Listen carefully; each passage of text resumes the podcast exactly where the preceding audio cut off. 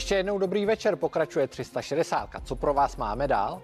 Bude nás mimo jiné zajímat zdravotní stav prezidenta Miloše Zemana. Od poslední zprávy o jeho kondici uplynulo několik dní a blíží se termín, kdyby měl Petra Fialu jmenovat premiérem. Odehraje se to v Lánech, jak Fiala předpokládal? Mluvit budu s Tomášem Zimou, který je v čele týmu expertů, kteří Zemanův stav hodnotí. Nová sněmovna se sešla teprve po druhé a mezi poslanci už je ostrý konflikt. Týká se obsazení postu místo předsedy dolní komory, který by měl připadnout hnutí ANO. Ovšem jeho kandidát Radek Vondráček ve volbě opět neuspěl. Jak poslanci budou postupovat a jak se postaví ke schvalování covidových kompenzací? A nenápadně se znovu začalo spekulovat o záměrech ruského prezidenta. Obavy vybudily informace o údajných manévrech ruských vojáků, kvůli kterým se znovu diskutuje o osudu Ukrajiny. Schyluje se k nějaké nečekané akci a jak Putinovi oponovat? Odpoví bývalý ministr zahraničí Cyril Svoboda. Nejdřív ale rychlý přehled zpráv, který připravil kolega Josef Kluge. Ahoj Josefe, co pro diváky chystáš? Dobrý večer, třeba informace o dramatické situaci ve Zlínském kraji. Zlínský kraj bude omezovat společenský život, řekl hejtman Radim Holiš. Sonutí ano, od pondělka tak podle všeho budou v regionu zakázané například akce nad 100 lidí. K opatřením chce hejtman přikročit kvůli množícím se případům COVID-19. Nemocnice v regionu jsou podle hejtmana Holiše na hranici svých kapacit. Všechny nemocnice, které za mnou stojí, dají hygieně ty patřičné argumenty, aby hygiena se opřela o ty zákonné možnosti, které má a společenský život v kraji na určitou dobu přibrzdila. Zájem je na to udržet školy v chodu, zájem je na to udržet firmy v chodu, zájem je udržet služby v chodu. Proto eh, z té pyramidy toho, co můžeme omezit, kde můžeme zamezit těm kontaktům a snížit tak ten, ten náklad přenášení viru je ten společenský život. Je to pro nás nemilé, je to pro nás to, co jsme si nepřáli, ale jsme v situaci, kdy proočkovanost kraji to ještě nezabrzdí. Máme řadu lidí, kteří nepochopili, že očkování je ten směr, který nám může ten život prostě neomezovat a proto musíme přistoupit v rámci ochrany nejenom těch lidí, kteří dostanou COVID, ale v rámci těch lidí, kteří čekají na tu základní operaci z jiného lékařského nebo medicínského důvodu, tak těmto argument nebo k těmto opatřením Praha nabídla převoz pacientů z přetížených moravských nemocnic. Na svém Twitteru to napsal pražský primátor Zdeněk Hřib. Podle něj je k převozu připraven speciální vůz pražské záchranky, který najednou převeze až 12 pacientů na kyslíku. Na hraně kapacit jsou nemocnice na Jižní Moravě, kde zdravotníkům pomáhají vojáci. Nejpozději v úterý budeme mít stanovisko k povinnému očkování u některých profesí. To řekl premiér v demisi Andrej Babiš před odletem na jednání Vyšegrádské čtyřky v Budapešti. Je také možné, že by povinné očkování platilo pro lidi starší 60 let. Podpořila to vládní rada pro zdravotní rizika na dnešním jednání.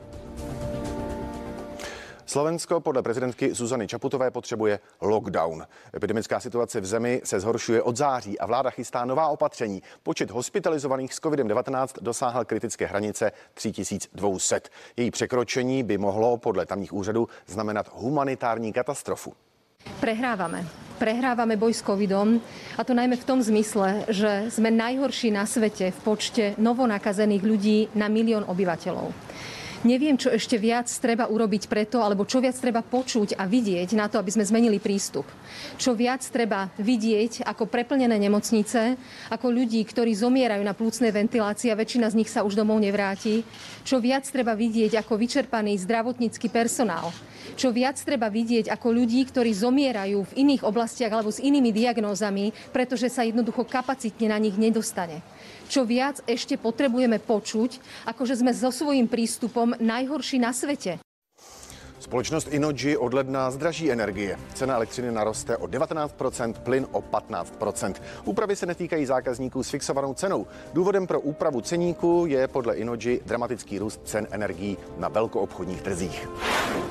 Za chov drůbeže pod širým nebem bude hrozit pokuta. Podle mluvčího státní veterinární zprávy jde o mimořádné opatření proti šíření ptačí chřipky. Za porušení nařízení hrozí fyzickým osobám až 100 tisícová pokuta, podnikající a právnické osoby by ale dostali pokutu ve výši až 2 miliony. Projev britského premiéra Borise Johnsona na prominentní podnikatelské konferenci vyvolal všeobecné pobavení. Politik během proslovu zapomněl, co chtěl říct a listoval poznámkami. Poté publiku vyprávěl, jak se mu líbilo v zábavním parku Svět prasátka Pepy, který navštívil. Původně měl Johnson mluvit o tom, jak zelená politika pomůže zlepšit budoucnost Spojeného království. Změna bude rychlá, jako nová Tesla. Elektrická vozidla nemusí mít ten krásný zvuk, který se nám tolik líbí, ale mají toho tolik co říct. Lepší školy, vysokorychlostní připojení. Uh,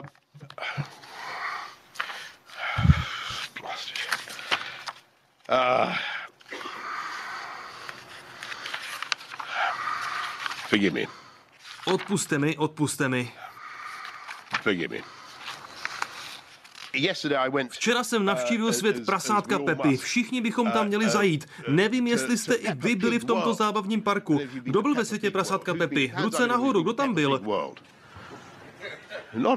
To není mnoho. Mně se tam moc líbilo. Je to místo jako dělané pro mě. Jsou tam velmi bezpečné ulice, disciplína ve školách, velmi jim záleží na hromadné dopravě.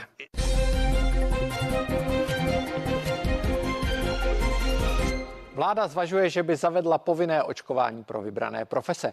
Mluví se o záchranářích, policistech nebo pracovnících v sociálních službách. Jenže třeba policejní prezident ten Švejdar se obává, že policie by v takovém případě mohla ztratit až 10 tisíc lidí, kteří vakcínu odmítají.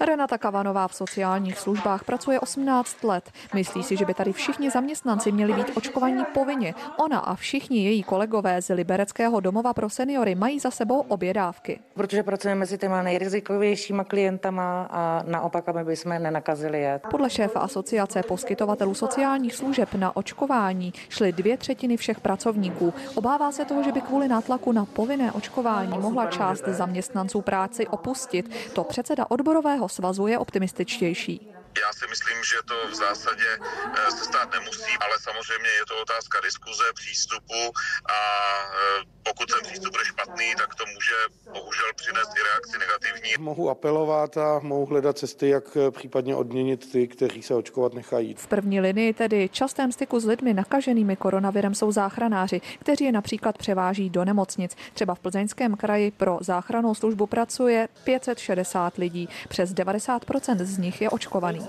Do doby, než bude očkování stanoveno zákonem a bude povinné pro všechny, nejenom pro zaměstnance zdravotnických služeb, zdravotnická záchranná služba určitě nebude své zaměstnance nějakým způsobem nutit. Já jsem pro to očkování, že by se měli naočkovat všichni. Samozřejmě na člověku by to mělo být dobrovolně. Co se týče policie České republiky, tak obě dávky vakcíny proti covidu má za sebou přes 38 tisíc zaměstnanců, což je více než 75% všech lidí, kteří pro policejní orgán pracují. Nejsem si jist, zda si policie České republiky může dovolit ztratit až 10 tisíc kvalifikovaných lidí, kteří očkování do posud odmítají. O tom, jestli bude očkování pro vybrané profese opravdu povinné, bude teprve vláda rozhodovat. Libor Tampier a Alex Hrdinová, CNN Prima News. Nejen o boji proti covidu se budu bavit s mými dalšími hosty, kterými jsou místo předseda sněmovny za ODS Jan Skopeček. Dobrý večer. Dobrý večer, děkuji za pozvání. A také poslanec za hnutí Ano Aleš Juchelka. Dobrý večer. Dobrý večer. Já navážu na tu reportáž mé kolegyně, která byla o povinném očkování. Eh, co si myslíte o povinném očkování? Myslíte si, že to je dobrý krok, pane Skopičku? Já si to nemyslím. Myslím si, že nebo podporuji očkování jako jednu z cest nebo jednu z výrazných cest, jak se s tím covidem poprat. Nicméně jsem proto, abychom spíše motivovali lidi k očkování. Povinnost očkovat se mi nelíbí a sám bych osobně pro ní nebyl. Pane Juchelko. Tak my v tuto chvíli samozřejmě se motivují uh, lidé na to, aby se očkovali uh, opravdu velmi masivním způsobem. Vidíme, že stojí řady na očkování skutečně před těmi centry očkovacími. Nicméně jde vidět, že pořád jakoby je to málo, tudíž uvidíme, s čím přijde příští týden vláda a máme celou řadu dalších očkování. Už malé děti očkujeme na černý kašel, zarděnky, já nevím, na tetanus, dokonce i opakovaně. Tak uh, domnívám se, že pokud se ta vyhláška nějakým způsobem rozšíří právě o očkování tady tohoto, tak to bude absolutně všechno jakoby v pořádku. Eh, nicméně vím, že vláda to nějakým způsobem zvažuje právě pro ty eh, skupiny, jako jsou eh, sociální pracovníci, zdravotníci, vojáci, policisté, hasiči a tak dále. Kromě očkování lidé nejvíce debatují o lockdownu. Viděli jsme na začátku našeho vysílání dva hejtmany, kteří minimálně jeden z nich volá po určitém omezení hromadných akcích. Nejsou sami, kdo po něčem takovém volají, ale lidi zajímá zejména asi lockdown. Viděli jsme situaci na Slovensku, která je velmi špatná a směřuje k lockdownu. Eh, pane Skopečku, myslíte si, že k němu ještě vůbec někdy může dojít? Já si to nedodu představit. Myslím si, že plošný lockdown, tak jako jsme ho zažili, by byl posledním hřebíčkem do rakve celé řady eh, podnikatelů, celé řady firm. Eh, prostě přišli bychom o spoustu eh, pracovních míst. Myslím si, že ta opatření, i pokud se bude zhoršovat situace dál, musí být cílená. Dovedu si představit omezení činnosti a fungování v oblastech, kde ten COVID vyskočí nějak výrazněji, ale plošný COVID, plošné restrikce, plošné uzavření ekonomiky, to si zkrátka nemůžeme dovolit. Konec konců i to zdravotnictví, které potřebujeme mít silné, pro to, aby se s covidovými pacienty vypořádalo dobře, tak to zdravotnictví také financujeme tím, že ekonomika funguje, tím, že platíme daně. Ve chvíli, kdybychom ty, tu ekonomiku zase zmrazili, tak, tak to prostě bude mít samozřejmě v dalším období dopad i na ten zdravotní systém, který potřebujeme z něčeho financovat a pokud tu ekonomiku zastavíme, tak zkrátka ty peníze pro stát se generovat nebudou. Takže určitě lockdown, lockdown ne a znovu říkám, spíše se soustředit na ta cílená opatření tam, kde ten ten problém vznikne. Pane Juchelko, úplně stejný dotaz pro vás. My jsme vlastně v tuto chvíli svědkem toho, jakým způsobem funguje eh, komunikace mezi hejtmanstvími a mezi krajskými hygienickými stanicemi. Ten zlín je tou eh, první vlaštovkou, jak by to pravděpodobně mohlo vypadat, pokud bychom chtěli nějakým způsobem tu nákazu, eh, nákazu nebo ty lidi před tou nákazou chránit eh, lokálně. Takže eh, řada hitmanů eh, říká samozřejmě, že tady toto je cesta více než nějaký nouzový stav a, a lockdown. Někteří hitmané jsou naopak zase proti a říkají, že to je celosvětová záležitost pandemie, která vlastně postihla celou Evropu, Českou republiku. Vidíme, že ta čísla jsou samozřejmě rozdílná i, i v různých krajích. Ty moravské jsou červenější než ty české, takže tam taky se ti hitmani, kterých se to také týká, eh, eh, nezhodnou, ale eh, říká pan Skopeček pravdu v tom, že Kdyby teď přišel lockdown, tak by to mohlo být eh, samozřejmě pro některé eh, obyvatele až jakoby zase opět likvidující, i přesto, že Ministerstvo průmyslu a obchodu připravilo už od včerejška další kompenzační programy, Tomu které by se vlastně měly. Navíc je, eh, navíc je potřeba jako si přiznat, že ten COVID tady nezmizí ani s tou vlnou, pokud překonáme tu stávající, jestli myslím, že pátá nebo označuje jako pátá vlna, tak ani s tou ten COVID nezmizí. Budou tu další varianty toho COVIDu a při každé takové vlně přemýšlet, jestli uzavřeme ekonomiku i v nadcházejících měsících, ale letech. Prostě možné není. S tím covidem se musíme nějakým způsobem naučit žít, musíme získat eh, kolektivní imunitu, ať už prostřednictvím očkování nebo prostřednictvím toho, že ty lidé eh, ten covid prodělají a získají protilátky, ale nemůžeme s každou vlnou covidu prostě přicházet s lockdowny. To by prostě jsme tu eh, no. zemi zničili, to bychom tu společnost absolutně Určitě destruovali. nicméně máme pořád jakoby ta čísla, která jsou rostoucí, už jenom za tento týden vlastně na, narůstalo vlastně v nemocnicích na lůžkách 3008 pacientů, dohromady máme 5,5 tisíce a my musíme to měřit tím, do jak jaké míry my to zdravotnictví eh, Ale máme. pořád jsme ta, ta, čísla, ta čísla jsou určitě vážná, to nemá smysl nějakým způsobem spochybňovat a to jsem určitě ani nechtěl. Na straně druhé, podle mého názoru, číslo, které dneska musíme primárně sledovat, je eh, situace na jednotkách intenzivní péče. Já rozumím tomu, že některé regiony, jako třeba Severní Morava, je na tom hůře eh, než střední Čechy po příkladě, ale podle mých informací třeba situace ve středočeských nemocnicích je mnohem méně vážnější, co se týče kapacit na IPech, než byla v těch předcházejících dalších vlnách. Ano, čili a to z toho důvodu že, vlastně očkování. Čili my, my, myslím si, že i nějaká koordinace ve smyslu toho, že eh, bude-li v nějakém regionu těch míst nedostatek, že už pacienti nejenom ve vážném stavu, ale i ve stavu nemocných, kde se dá předpokládat, že některá určitý počet z nich se může dostat do vážného stavu, se může nasměrovat do nemocnic, kde eh, ta kapacita není eh, tolik vytížená. Takže to je podle mě kritérium, který teď musíme sledovat, počet nebo kapacitu JPEG, ale, ale to, že celá řada těch lidí je naočkovaná, znamená, že ty průběhy jsou taky u nich lehčí. Ano, a to říká prostě samozřejmě například vidíme v Irsku, kde je 93% naočkovaných, tady mají ale úplně stejnou Dobře, nemocnost, pojďme, jako máme, jako máme Juchelko, my, ale ten průběh je... Vy už jste, eh, vy už jste otevřel, pojďme lehčí. do sněmovny tentokrát. Eh, my jsme tady měli včera ve vysílání Karla Havlíčka po jednání vlády. Vláda schválila kompenzace pro podnikatele, pro živnostníky, jejich těch programů hned několik. Nicméně eh, musí do sněmovny. Myslíte si, že se podaří najít podpora? Podaří se vám najít podporu? Tak vláda eh, de facto dala požadavek do sněmovny na tři zákony, které by měly být eh, v režimu legislativní a legislativní nouze. Eh, ty tři zákony, dle mých informací, ale pan místo předseda to bude vědět pravděpodobně lépe, by se měly projednávat příští týden ve středu. Ještě předtím by měl zasedat, protože se to týká dva zákony z toho ošetřovné výboru pro sociální politiku. Ten se bude ustavovat během čtvrtečního dne, takže vlastně všechno to nějakým způsobem navazuje. Tam ani nejde vlastně o to, kdy to doteď sněmovny přijde. My bychom nejraději samozřejmě eh, jako pořád ještě ti, kteří, eh, kteří jsou u vlády, aby to přišlo co nejdříve. Záleží to na předsedkyni sněmovny, jakým způsobem ona se s tím popasuje. Je to jenom na jejím rozhodnutí, zdali ano, anebo ne. A předloží to vlastně sněmovně, eh, sněmovně k hlasování. Nicméně důležité je, že když to bude odhlasováno, tak ta kompenzace poběží od 22. listopadu a je to jedno, jestli to bude odsouhlaseno třeba první týden v prosinci nebo ten, ten příští týden. Takže to je důležitá zpráva, že to bude vlastně od 22. 22. listopadu. Pane já potvrdím, že, podpoříte? Eh, já potvrdím, že by o tom měla sněmovna jednat eh, ve středu, eh, že ta žádost dorazila, nedorazila podle mých informací v úplně bezvadném stavu, tak jak vyžaduje zákon, čili tam bude potřeba nějakým způsobem tu žádost doplnit, ale myslím, že nikdo to nebude blokovat ve smyslu, že by to nechtěl projednávat. Je tam zhoda na tom, že by se to mělo projednávat ve středu. Na straně druhé je trošku zvláštní, že vaše vláda vyhlásila kompenzační bonusy na tiskové konferenci v pátek. Materiál dostali poslanci během dnešního dne. Jestli kolega říká, že chce co nejrychlejší projednání, tak tam samozřejmě musí být i nějak, tam jsou i nějaké termíny, do kdy ten materiál musí poslanec mít k dispozici, aby o něm mohlo být jednáno. My jsme ho dostali na stůl dneska, bez zesporu se na tu středu připravíme, prostudujeme to, co navrhují kolegové z vlády a, a ve středu určitě buď přijdeme s pozměňujícími návrhy nebo s naším nějakou představou toho, jak by ty kompenzační bonusy mohly vypadat. Ale dneska jsme to dostali dostali na stůl a teď nás čeká i v souvislosti s tím, že se budou ustavovat výbory, tak eh, doufejme, že zítra a pozítří se ustaví a budou moc eh, eh, tu problematiku aspoň na těch výborech prodiskutovat. Tak vláda jedná v nějakém jakoby, samozřejmě režimu, aby to bylo co nejrychlejší, nejkomfortnější pro, pro občany, takže samozřejmě, že když na vládě se nějakým způsobem rozhodnou a vyhlásí to na tiskové konferenci, tak potom to jde samozřejmě automaticky do sněmovny, která by to byla tiskovka, způsobem, až dneska to přišlo do sněmovny. Sobota, neděle, víkend, tak pravděpodobně pan Skopeček to očekávalo už eh, v pátek eh, do půlnoci.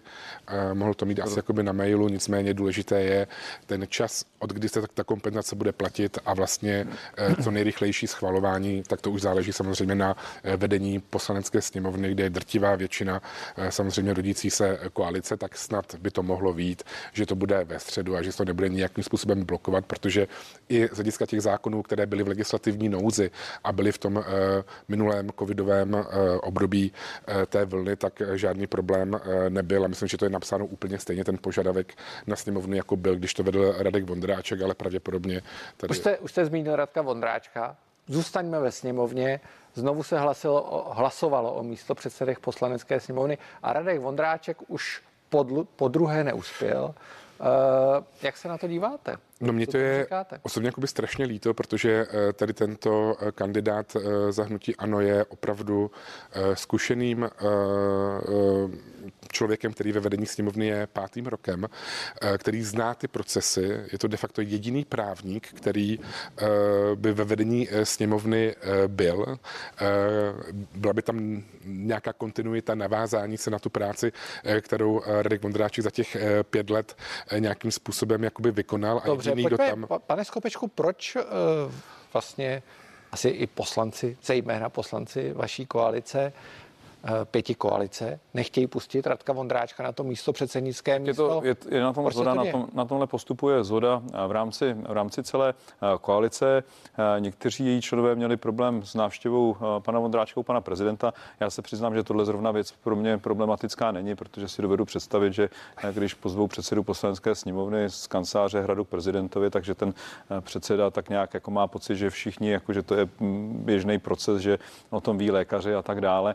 Tím si si myslím, že spíš dostali zaměstnanci hradu pana Vondráčka do, do, do složité situace. Ale jsou tam pro mě třeba důležité jiné věci, jako to, že v to na tom začátku předcházejícího volebního období kolega Vondráček, ačkoliv je to jeho uh, suverénní rozhodnutí, uh, tak ze všech místopředsedů, které měl k dispozici, tak si jako za prvního místopředsedu zvolil uh, nominanta za KSČM. Jiní mu zase vyčítají taneček na na Takže místě, chápu to správně, místě, že nepustíte místě. Radka Vondráčka na Ne, my jsme to řekli, my jsme to řekli i vyjednavačům hnutí, ano, ty to věděli dopředu uh, už při té předchozí, už při té předchozí volbě, uh, takže uh, tam za nás oproti té první volbě nebyla žádná změna. Pane Juchelko, bude nové jméno?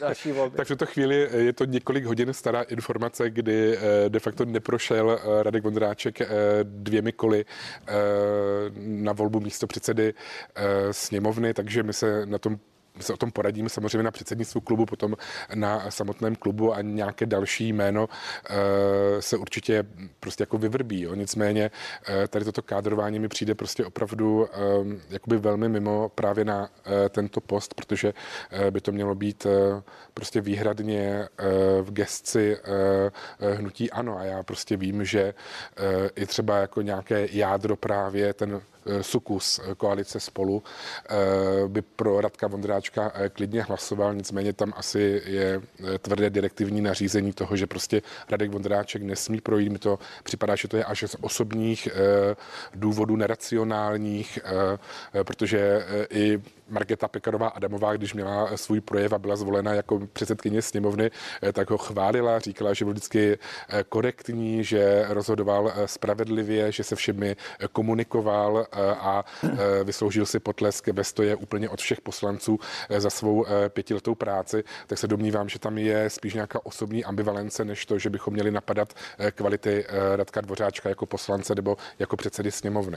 Pane, myslím si, že sukus jádro Prosím, koalice spolu, spolu by pana Vondráčka prostě nevolilo, že to žádný tlak na naše poslance ani na kolegy z koalice spolu nebo z Pirstanu není, že to je prostě autonomní rozhodnutí a že tam my nemáme skutečně poslance, kteří by dramaticky pana Vondráčka chtěli volit, ale jenom protože to vedení klubu nedovolí, tak ho nevolí, tak to určitě není.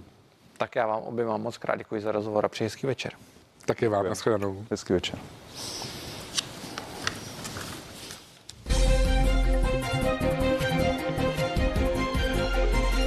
Jmenování mě do funkce předsedy vlády by mělo proběhnout příští pátek 26. listopadu na zámku v Lánech.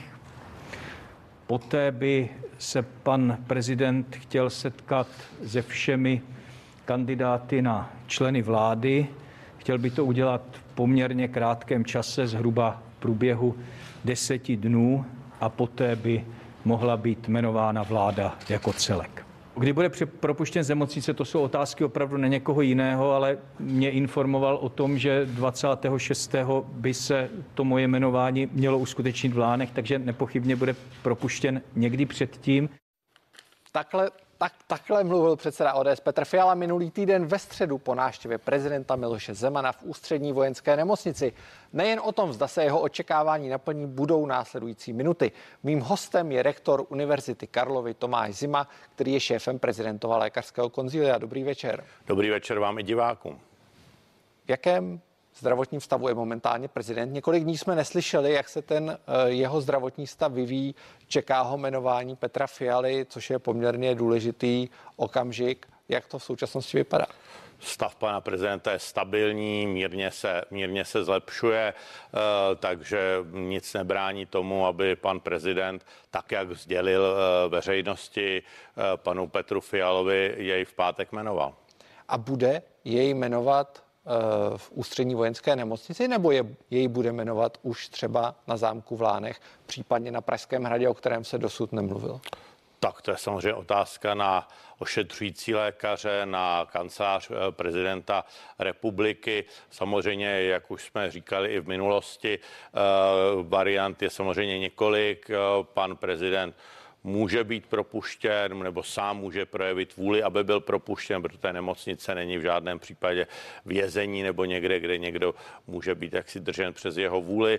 Může být samozřejmě propuštěn na propustku, což u pacientů s chronickým onemocněním bývá, aby prostě byl třeba přes víkend nebo několik dnů v domácím ošetření a ošetřování a zjistilo se, jak je schopen to prostě zvládat. E, diskutuje se ošetřovatelská péče pana prezidenta vlády plánech, takže je tady samozřejmě několik variant a e, dneska je úterý večer a pátek je ještě několik dní.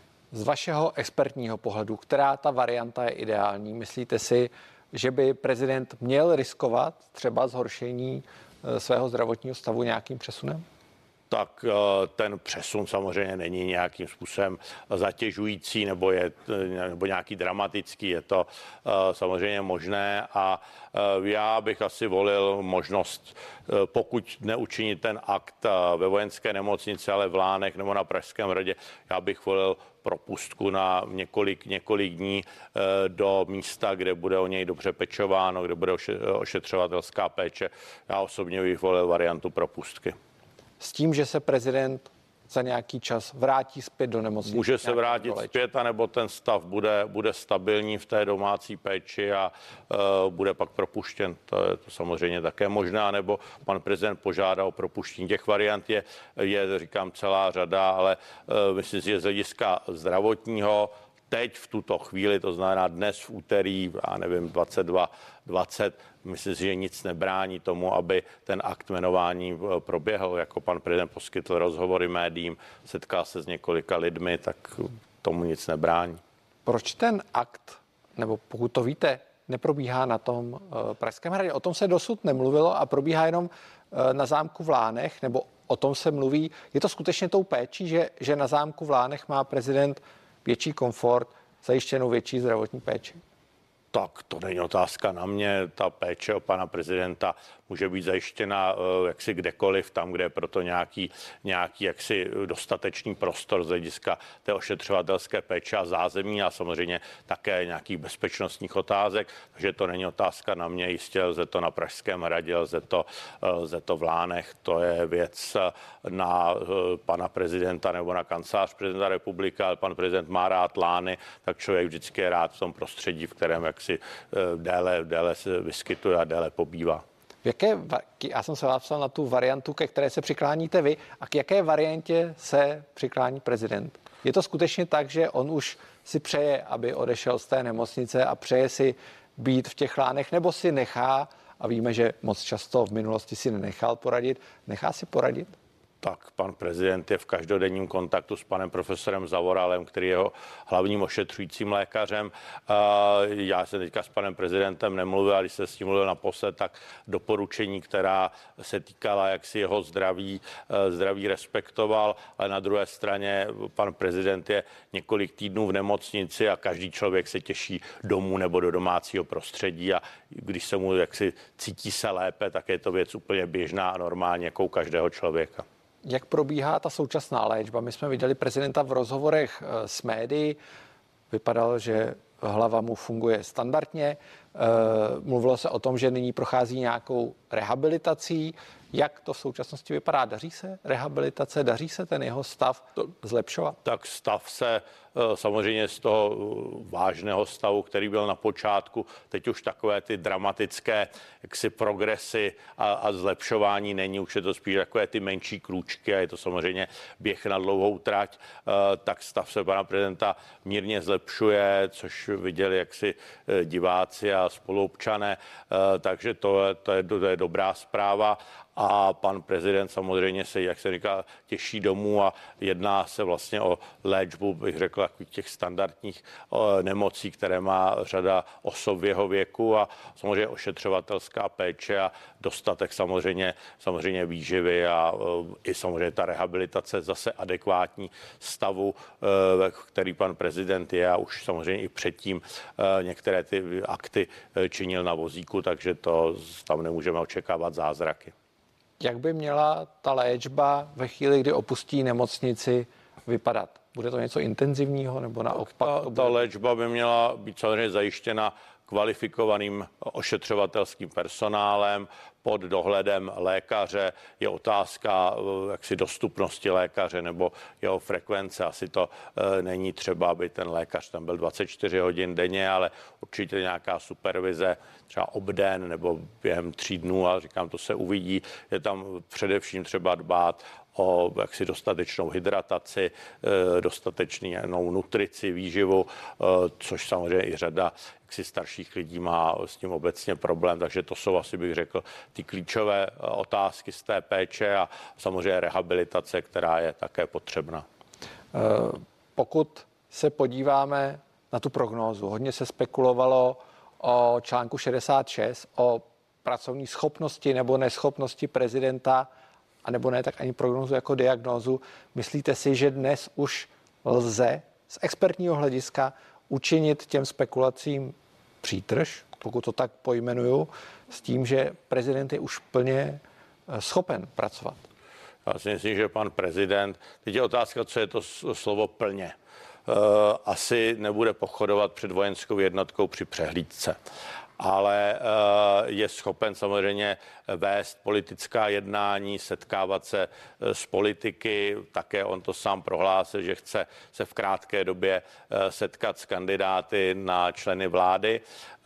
Hovořil asi o horizontu deseti dní, takže je schopen vykonávat tento úřad a tam já se domnívám, že někteří eh, vyhodnocovali ten akutní stav, který, eh, který byl jako nějaký stav fatální. Samozřejmě medicína eh, je, není všemocná tady byla poskytnuta kvalitní péče a řada lidí i ve vážném stavu uh, opouští jaksi zdráva nemocnici, někdy v plné úzdravě, někdy samozřejmě, uh, když pokud se jedná o chronické onemocnění, tak to jaksi, jaksi je, se nevyléčí, ale dá se udržet na úzdě. Uh, takže tady myslím, že někteří trošku učinili závěry, závěry předčasně a uvědomili si, že jsou i některá jiná onemocnění, která mohou člověka krátkodobě indisponovat disponovat eh, třeba v horizontu několika dní a přece to nebude důvod, aby ten člověk byl odvoláván nebo byl aktivován, jak si článek 66 ústavy nebo podobně. Takže tady to byla jistě stav byl vážný pana prezidenta, který se po době asi eh, přibližně dvou týdnů podařilo stabilizovat, vylepšit a eh, diváci, čtenáři viděli pana prezidenta při jednáních eh, poskytl rozhovor, myslím televizi eh, Nová, Frekvenci a nevím ještě jakým dalším médiím, takže jednal s panem eh, premiérem Babišem, s dezignovaným premiérem Fialou, takže já tady v tuto chvíli nevidím problém, proč by se toto mělo, mělo spekulovat, ale jaksi lidský osud a běh lidského života má různá úskalí a jak tady dlouho budeme na této zemi, vy ani já nevíme. Když se vrátíme maličko do minulosti, kdyby nedošlo k tomu převozu prezidenta do ústřední vojenské nemocnice, bylo by to skutečně fatální? Dá se říct, že lékaři ústřední vojenské nemocnice zachránili prezidentovi život? Tak dá se to, dá se to říci, že mu zachránili život, e, přijel ve vážném stavu, ale to je taková otázka, e, když vám bude, bude špatně, a tak vaši blízcí nebo vaši kolegové, spolupracníci vás odvezou do nemocnice. Pak je to otázka, v jakém stavu budete, jak bude e, ta léčba probíhat a také jak vy s tou léčbou budete, jak si, jestli půjdete vstříc a dopadne to dobře, nebo taky bohužel se to někdy e, nepodaří, protože říká, medicína není všemocná. E, samozřejmě, kdyby pan prezident v těch lánech v tom vážném stavu byl ještě třeba několik dní, tak by to nemuselo skončit dobře, ale to jsou jako, řekl bych, kdyby a byl prostě odvezen do nemocnice jako každý jaksi občan, když mu má vážné zdravotní obtíže, tak je odvezen do nemocnice. A myslíte si, že se stalo tak včas, že, že byl skutečně odvezen včas ve chvíli, kdy se projevily ty zdravotní problémy? To je spekulativní otázka, já jsem u toho nebyl, takže se k tomu nemůžu vyjádřit. Kdybych pacienta viděl, tak můžu říct si, teď je čas je do nemocnice, nebo ještě můžete být doma, stav se zhorší, volejte. Víte, že často lidé jdou do nemocnice, eh, lékař vás vyšetří a řekne, helejte, běžte, běžte domů, pokud ty bolesti budou pokračovat, přijďte okamžitě. Takže to může říct si ten, kdo pana prezidenta vyšetřil nebo kdo byl v jeho okolí, ale tady to chtít to tu odpověď po mně je spekulace a nespekuluji. Já vám moc krát děkuji za rozhovor a přeji hezký večer. Děkuji vám za milé pozvání, hezký večer vám i divákům. Ještě pro vás máme jedno téma. Podíváme se na to, co se děje u ukrajinské hranice a proč to západ sleduje s obavami. Sledujte nás.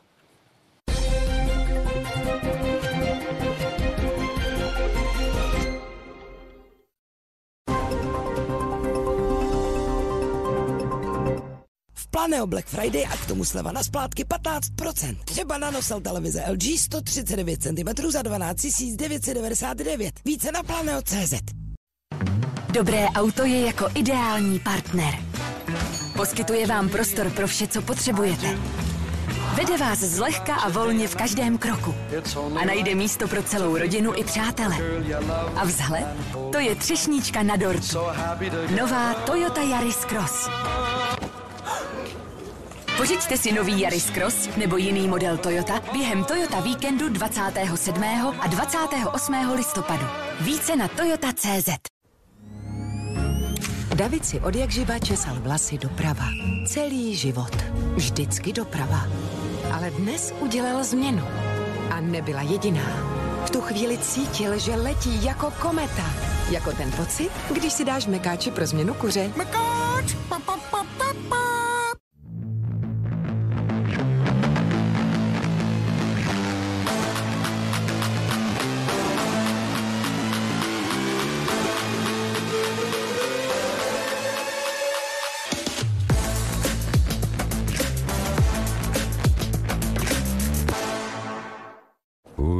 Spolu do Betléma, dudlaj, dudlaj, dudlaj, dá. Ježíšku, panáčku, já tě budu kolíbati, Ježíšku, panáčku, já tě... Na ty, Janku, na píšťalku. I hořké chvíle si umíme vychutnat, zvlášť s extra chmelenou dvanáctkou ze smíchovského výběru. Tak na Vánoce po našem. Dneska žádné vynálezy. Jdeme zkoumat opravdový život. Půjčka musí být pro všechny. Domluvíme se s každým. Smlouva má být jednoduchá a bez skrytých poplatků. A i kdyby se stala nečekaná nehoda, díky možnosti odložit si splátku, zůstanete v suchu. Zkrátka, když potřebujete půjčku, která vám rozumí, zkuste třeba naší 10 plus 1, se kterou zaplatíte jen jednu splátku navíc. Volejte 800 148 148. Provident. Spolu se domluvíme. Black Friday je tady. Již od čtvrtka si nenechte ujít skvělou nabídku cenových trháků z Lidlu. Vybírejte napařovací žehličku jen za 799 korun. Elektrický zubní kartáček také za 799 korun. Nebo smart televizi za 6999 korun. Udělejte radost svým blízkým i zaměstnancům a odměňte je dárkovou kartou Lidl. Koupíme ho? Na guláš. Jo, mami, na guláš. Prosím. No jasně. A k tomu novou kuchyň. Na guláš. V Tesku vám půjčíme na cokoliv. Třeba 100 tisíc. Navštivte Tesko nebo volejte 800 3 devítky 3 osmičky. Když míříš vysoko, občas si natlučeš zobák. Když máš veliké plány, můžou se zhroutit jako domeček z karet. Ale je důležité jít si za svým. A když se tě někdo zeptá, proč, existuje jednoduchá odpověď. Proč ne? Na zdravě, Česko. Dvojnásobný Black Friday je tady. Jen do konce listopadu vám za každou službu, kterou u nás máte, přidáme k vánoční tisícovce dalších tisíc korun. Třeba na dvoje sluchátka O2 Pods. Vyzvedněte si je v O2 prodejnách. Chytrá síť O2. OK, chytré hodinky s výraznou slevou. Kávovary skoro za polovinu. Tento pátek navíc vše bez DPH. OK.cz Ahoj, já jsem Rixo. Víte, kdy je správný čas na životní pojištění, když máte větší zodpovědnost. Ale nejdřív si nabídky srovnejte na Rixo.cz. A proč na Rixo.cz? Protože to jinde nejde. Rixo.cz. Jediný opravdový online srovnávač životního pojištění.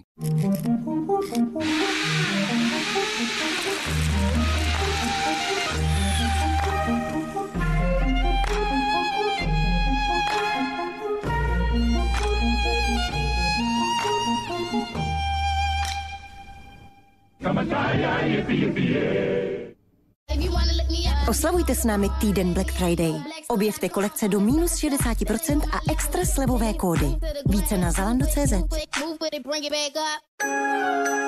Pro letošní Vánoce vytvořili Lind švýcarští mistři čokolády nejkrásnější dárek z té nejjemnější čokolády Lind. Kouzelného Lind medvídka s přívěskem ve tvaru srdce.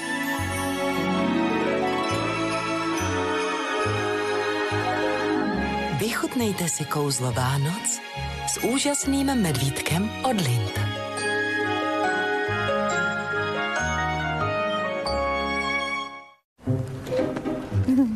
Pá Maruško.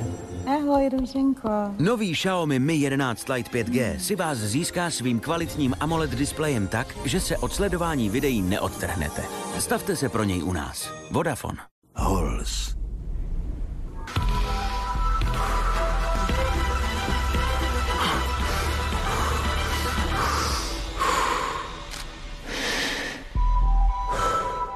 Nakopni se z Halls.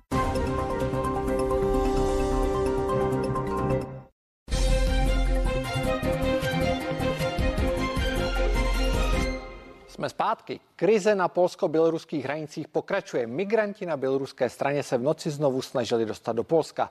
Prezident Miloš Zeman Polsku nabíl pomoc české armády. O nasazení by ale musela rozhodnout vláda. O situaci v Polsku také jednali v Budapešti státy V4. Každou noc se to s železnou pravidelností opakuje. Běloruští vojáci svítí stroboskopy na polské vojáky, oslepují je a mezi tím tlačí migranty na polské území. Dnes v noci zaznamenali polští vojáci 174 pokusů o překročení hranice. 660 uprchlíků vrátili zpět do Běloruska. Konflikt na polsko-běloruských hranicích začíná být konfliktem, který bude trvat dlouho. Očekáváme pokus o oslabení naší ostražitosti. Testování polské reakce na krizi může znamenat i cynickou hru, jak vyčerpat naše důstojníky a vojáky. Dnes Bělorusko opustilo při repatriačním letu do Iráku dalších 118 převážně kurdských uprchlíků. Imigranti vrácení z Minsku do Iráku mají na pět let zakázán vstup do Běloruska. Musíme se dostat ke každému Polákovi a ukázat jim, že nejsme barbaři, nechceme konfrontaci, nepotřebujeme to, protože chápeme, že když to přeženeme, dojde k válce. Jak pomoci Polsku? O tom mluví v Bruselu a dnes i v Budapešti státy Vyšegrádské čtyřky. Česko nabízí armádu nebo policisty. Nasazení armády by museli ale schválit obě komory parlamentu. Naši vojáci jsou připraveni a samozřejmě i naši policisté, takže pokud eh, Polsko požádá o to, jsme připraveni okamžitě toto řešit. Podle Babiše by nyní měla reagovat Evropská unie v první řadě sankcemi proti leteckým společnostem převážející do Běloruska migranty. Vedení polského parlamentu se mezi tím už dohodlo s Litvou a Lotyšskem na společném postupu při ochraně hranic. Sabina Dračková a Patrik Kaiser, CNN Prima News. Cedel Svoboda je bývalým ministrem zahraničí. Dobrý večer, vítejte ve studiu. Dobrý večer. Uh, viděli jsme poměrně dramatickou reportáž. Mluví se o možném nasazení armády, české armády, na těch polsko-běloruských hranicích.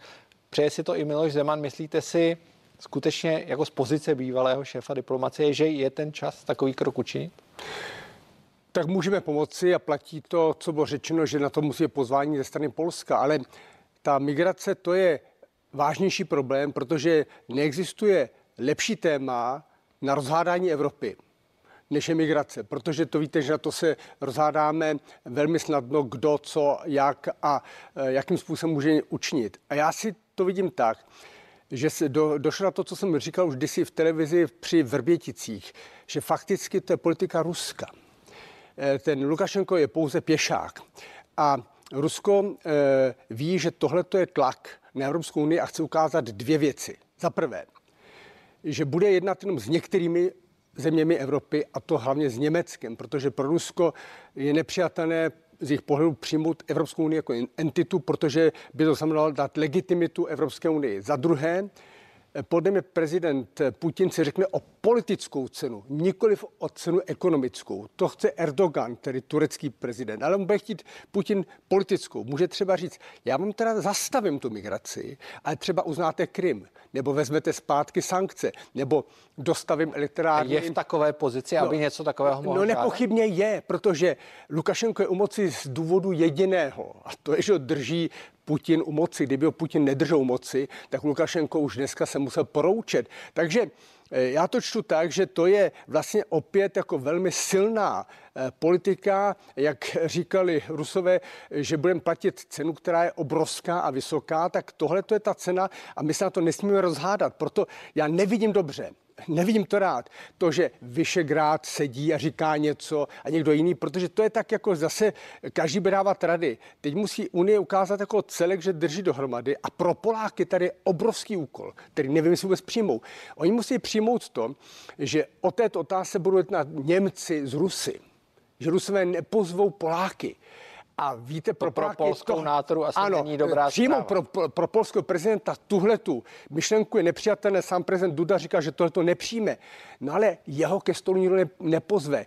A my musíme zastavit jednání, jako se zastavit migraci jednáním, jako se podařilo s Erdoganem v Turecku a tento za eura dělá jo, to platíme, tak Putin si řekne o nějakou cenu taky, protože my nemůžeme tento příběh mít tady několik měsíců. To nejde, ten se musí zastavit. A ten příběh se zastaví tím, že ho zastavíme v příčině. A příčina je konec podpory Ruska v této otázce. Eh, když zůstaneme u Ruska, vidíme zároveň, že se hromadí ruští vojáci na ukrajinské hranici. Přesně tak. Je to nějakých 100 000 váků, největší mobilizace od dob Sovětského svazu. Eh, myslíte si, že to je součást celé Přesně té hry? tak. Ano, to je součást celé strategie. Vytvořit ten tlak ze všech stran. E, a to tedy manévry armády a zároveň e, touto migrační vlnou. Samozřejmě, když se zeptáte kohokoliv, tak Lukašenko, díval jsem se na jeho rozhovory e, na BBC, říká, já ano, možná jsem někoho podpořil, ale to není moje politika. Putin říká, to dělá, e, to myslím, nemám, nemám nic společného. To, kdyby nebylo synchronizované, tak to nefunguje.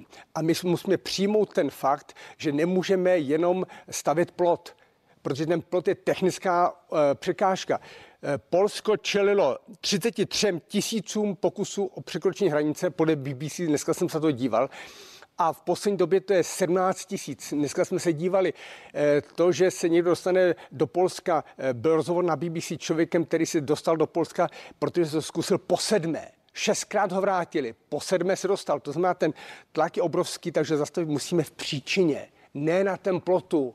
Tam můžeme postavit vojáky, ale to je až to konečné řešení.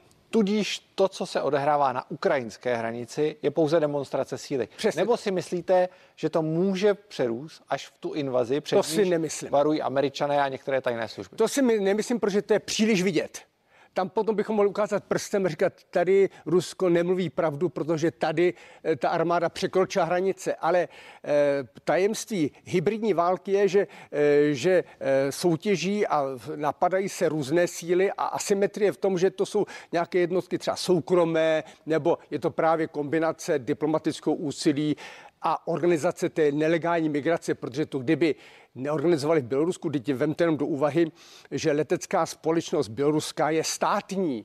Tak myšlenka, že by stát dal ruce pryč od toho, že, že letady vozí eh, migranty do, do Minsku, tam je naloží do autobusu, přiveze na polské hranice. To, jako, to mi nemůže někdo vykládat, že to není s podporou eh, státu Běloruska. Vy jste říkal, eh, že Rusko by jednalo třeba s Německem, ale s kým by jednalo? No, Angela Merklová byla v Rusku na své poslední návštěvě, je na odchodu a nová vláda je ano. přece jenom stále v nedohlednu. A proto to teď dělají. To je přece logika věci, protože oni říkají, velká kancelářka končí, odchází, ta už to moc nedohodne. Nový tam ještě není nemáme ho ani osahaného, my nevíme, jaký, jaký bude ten nový kancléř, takže my to, my to nevíme, ale e, to je vlastně výhoda taktiky diplomacie, takže ta diplomacie je velmi vážný úkol, ale bez jednání to není možné. Taky ty řeči schodíme Lukašenka, je potřeba sundat a tak to můžeme si tady ve sněmovně říkat a to jsou naivní představy. Zkrátka musí se sednout za stůl a začít jednat, jinak se nepohneme z místa. Nevzniká v Evropě obrovská nerovnováha, protože přeci jenom, ty, i když vezmeme v potaz, že odchází Angela Merklová, přijde německá vláda, Německo má Nord Stream 2, má Nord Stream 1, vlastně dokáže dostat do Evropy dostatečně ano. hodně plynu. Němci otvírají, německé firmy otvírají další továrny v Rusku ano. a podobně. V podstatě Německo je dneska jedinou zemí, která s Ruskem jedná zcela otevřeně, pokud nebudeme počítat Francie a některé nesmělé pokusy o Evropské komisi nemluvě. Není to trošku chyba? No je to, takhle to je. To, co jste popsali, je, je realita. Německo má jediný, má pozici jediné evropské mocnosti, která může s tím Ruskem jednat, protože má i v ruce nějaké trumfy. Eh, ten plyn teče přes německé území. Takže, eh, takže my musíme tak jednat s našimi eh, Poláky, s našimi sousedy a říkat, musíme přijmout i to, že bude jednat Německo a musíme to zkousnout, že to nebude Evropská unie, nebo to Polsko, protože my se musíme pohnout z místa. A, ale samozřejmě Unie musí mít váhu, musí držet pohromadě, protože pouze váha Unie pokud jde o sankce, cla a tak dále, má na Rusko význam. To nemá význam jednotlivé členské státy Evropské unie. Takže jestli mi dobře rozuměno, my musíme držet do, dohromady jako unie a přijmout ten fakt, že jménem unie bude jednat jenom některá země a to bude Německo. Takhle to čtu jako diplomatickou úlohu. A musí se přitlačit a dojednat mír a ten mír se musí dojednat tak, že se zastaví migrace, to znamená, že Lukašenko už nebude mít podporu. Čekal byste, blíží se zima čekal, a přes Bělorusko teče plyn do Polska. Eh, čekal byste, že tohle bude ta další karta, že se ještě může stát, že prostě ten příliv plynu do Polska se zastaví. My už jsme viděli vý, určité výpadky v dodávkách, ale může se přerušit. Může se stát. Když jsem se díval nonverbálně na rozhovor Lukašenka s redaktorem BBC, no tak ten Lukašenko vůbec nevypadal jako, že by eh, chtěl couvat. Ten byl na, velmi arrogantní vůči tomu reporterovi BBC, který se optal také tedy velmi ostře, ale byla to velmi velmi ostrá výměna názoru. To znamená, ten Lukašenko se má pocit, já jsem silák a jsem pevně v kramflecích, ale je jenom proto, že drží ten silnější a ten sedí v Kremlu. Takže si myslíte, že v tomto případě, podle toho, co říkáte, by neúčinkovaly ani sankce na běloruský režim? No z části ano, musí se použít všechno, ale to klíčové řešení je e, zbavit Lukašenka té podpory, bez které on nemůže být u moci. Samozřejmě ty sankce mají ještě další e, dopady. Určitě věřím na sankce eh, personální. Vždyť si vemte do úvahy. Lukašenko řekl, že se mu nelíbí masky. Sundali nápisy ze všech obchodů, že se nemusí nosit masky. E, nemocnice praskají ve švech. Já mám učitelku ruštiny, která je z Běloruska. Takže mám e, přímé informace právě od ní, když dělám domácí úkoly a probíráme e, reálie. Takže ta situace je mimořádně závažná. A teď si představte, že minister zdravotnictví Bělorusku nemá odvahu říct nic prezidentovi že nikdo nemá odvahu tam nic říct. Říkáte si, jak je to možné? No, protože ta podpora je silná. Jakmile podpora skončí, podpora z Ruska, tak se ty lidi seberou odvahu a začnou to dělat jinak. Bez toto podmě vůbec není možné. Myslíte si, že se může stát, že po tom vyjednávání na konci toho vyjednávání bude Aleksandr Lukašenko prezident, kterého uznává Evropská unie, což dosud neučinil po těch běloruských volbách. Ne, ho už nemůže nikdy uznat. Já si myslím, že nejlepší mu postavit nějaký rozkošný dvarec, nějakou chalupu někde na Krymu nebo někde poslat ho tam, ať tam oddychá je, ať tam tedy jako odpočívá eh, po, po své politické kariéře a podmě on má odejít z Běloruska. A to má být cíl, který máme dosáhnout. A já si myslím, že Unie má váhu a je schopna i letos dohodnout, ale, eh, ale znamená to za prvé sevřít řady, držet pohromadě a přijmout jiný scénář, než je scénář tradiční. Já vám moc krát děkuji za rozhovor a přeji hezký večer. Děkuji za pozvání. Z dnešní 360 je to už všechno. Děkuji vám za pozornost a zítra se na vás bude těšit Pavlína Wolfová. Pěkný zbytek večera.